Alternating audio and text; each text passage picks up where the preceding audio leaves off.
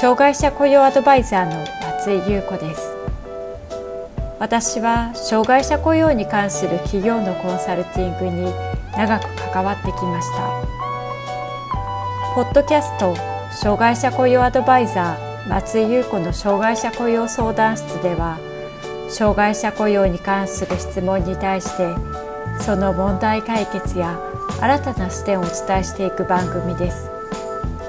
企業での障害者雇用が進んで働きたいと願っている障害者の方が一人でも多く働けるようになればと願っています。それでは本編のスタートです。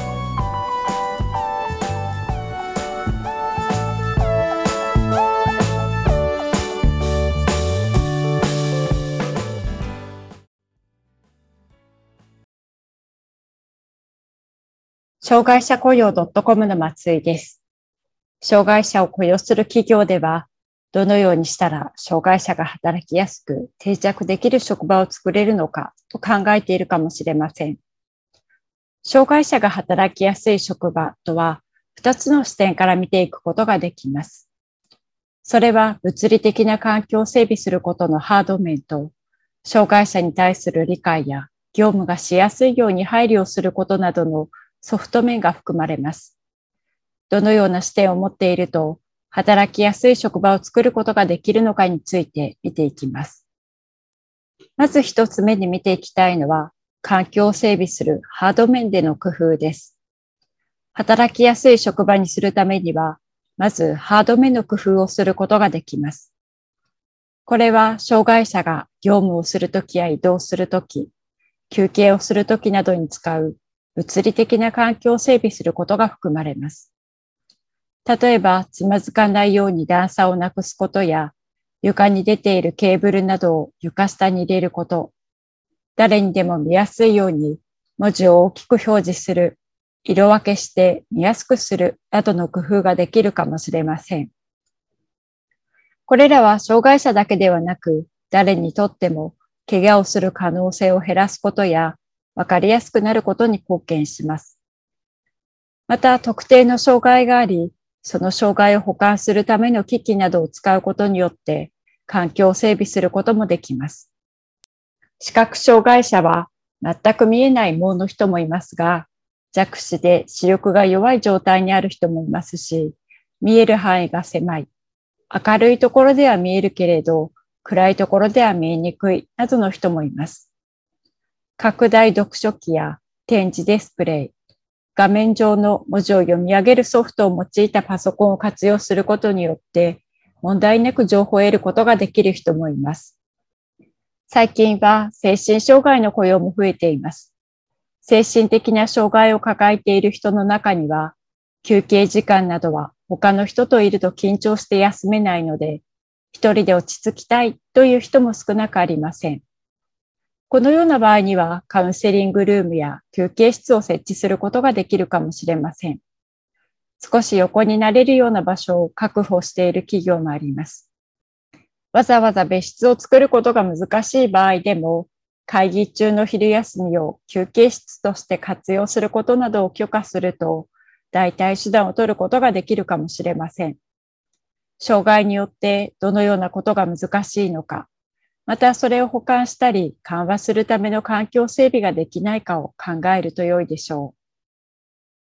障害者に対する理解や業務などのソフト面での工夫をすることもできます。働きやすい職場を作るためには、ハード面とともにソフト面の工夫も必要です。このソフト面の工夫には、業務の指示などに関する工夫とともに、業務設計の見直しや一緒に働く上司や同僚、また直接関わらないとしても、同じ組織にいる社員の理解や協力も含まれます。それぞれについて見ていきましょう。業務の配慮としては、わかりやすく端的に示すことができるでしょう。業務の優先順位、目標、業務指示、スケジュールなどを明確にし、指示を一つずつ出す作業手順を分かりやすくしたマニュアルを作成するなどの対応を行うと伝わりやすくなります。仕事ができないという評価を得ている場合でも、よくよく話を聞いてみると、仕事の出し方が曖昧だったり、指示される人によって内容が変わっていたりと、業務上の配慮が足りないために仕事ができないと判断されてしまっていることがあります。本当にその業務を遂行する能力がないのか、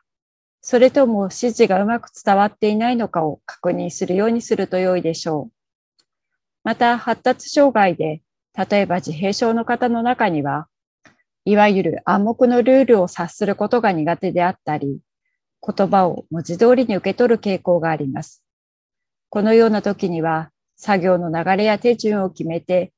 できるだけ具体的かつ簡潔な指示を出すように配慮してください。配慮例として、例えば精神障害で業務の優先順位を明確にするという時に、次のようなことができるかもしれません。毎日作業内容が変わることから、次にやるべき仕事、いつまでに終わらせるかなど細かいことについて、その都度指示している。ホワイトボードに個人の名前を示して、その日や週ごとの作業を掲示している。作業手順をマニュアル化することについてはどうでしょうか？写真などを活用したマニュアルを作成し、目につきやすい箇所に掲示することができるかもしれません。また、使用する機械に番号を貼り付けて、清掃箇所などにより使う用具を色分けすることもできるでしょう。マニュアルをポケットに入れられるカード式にし、いつでもチェックできるようにしている企業もあります。発達障害の業務指示を明確にするという配慮について見ていきましょう。例えば、口頭で午前中はこの仕事をしてくださいと時間を区切って指示をしたり、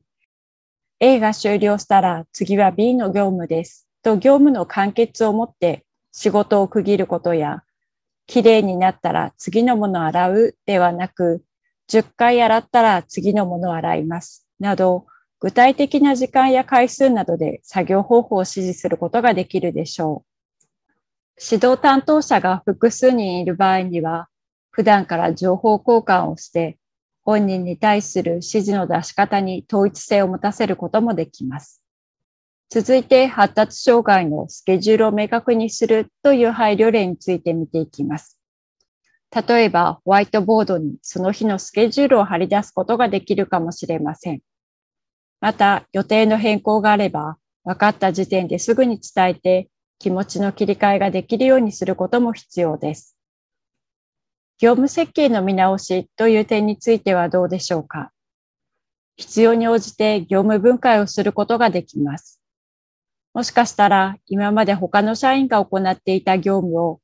そのまま障害社員に行うことを想定すると難しい場合もあるかもしれません。そのような時には業務を分解するといくつかのプロセスに分けることができるでしょう。その中の一部分だけを切り出して障害者の業務にするということもできます。また考えていた業務があまり適していないと思えるのであれば、ジョブローテーションで他の業務を任せたり、勤務時間や業務量を調整しながら、障害者の能力とその職務に必要とされる基準との要件のバランスを図ることができるかもしれません。しかし、これは雇用してから行うというよりも、採用前に実習などを通してお互いが確認し合うことも大切です。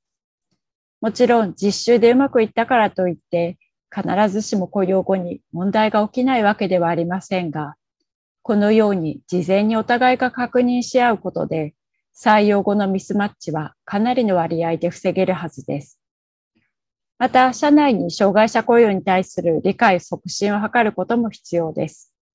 障害者と一緒に働く体制を作るためには、一緒に働く上司や同僚はもちろんですが、合わせて社内の社員たちに障害者雇用に対する理解を浸透させていくことも重要です。この時に伝えておいた方が良い点は、一般的な障害特性に加えて、業務の説明や指示する際に留意しておいた方が良い点などです。また、直接一緒に働く上司や同僚の場合には、もう少し詳しく本人の特性や対応上の留意点、昼休みや休憩時の関わり方などについて説明すると、一緒に働く社員はイメージしやすくなります。ただし、個人情報については、どこまで誰に開示するのかは、事前に障害当事者と確認しておくことをお勧めします。まとめです。障害者が働きやすい職場を作るために必要なことについて見てきました。ハード面、ソフト面の視点から働きやすい職場にするための方法をいくつか挙げましたので、参考にしてみてください。とはいえ、障害の種類や程度は一人一人異なります。もちろん、すべての社員の要望通りにすることは難しいかもしれませんが、働きやすい環境を作ることは、障害者社員だけでなく、一般の社員にとっても働きやすくなることがありますので、前向きに検討する価値が大いにあるでしょう。また、障害当事者からは、障害者として雇用されたものの配慮がないという声をしばしば聞きます。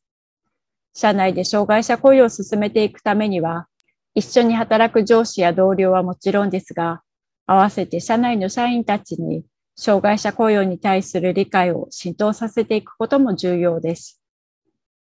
障害者雇用にすぐに役立つ3つの動画をプレゼントしています。障害者雇用に次のような悩みがある人におすすめです。障害者が働くための新たな業務を切り出すのに苦労している。障害者雇用に初めて取り組むので何から手をつけてよいかわからない。障害者雇用を行うことに対して社内の協力や理解を得られない。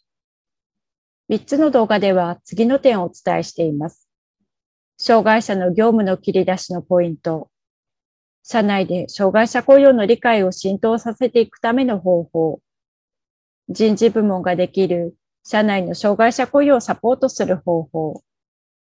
関心のある方は下の概要欄から登録してください。障害者雇用相談室では、あなたの会社の障害者雇用に関する相談を受け付けています。こんなことが聞きたいというテーマや内容がありましたら、障害者雇用 .com のホームページにあるアドレスへお寄せください。お待ちしております。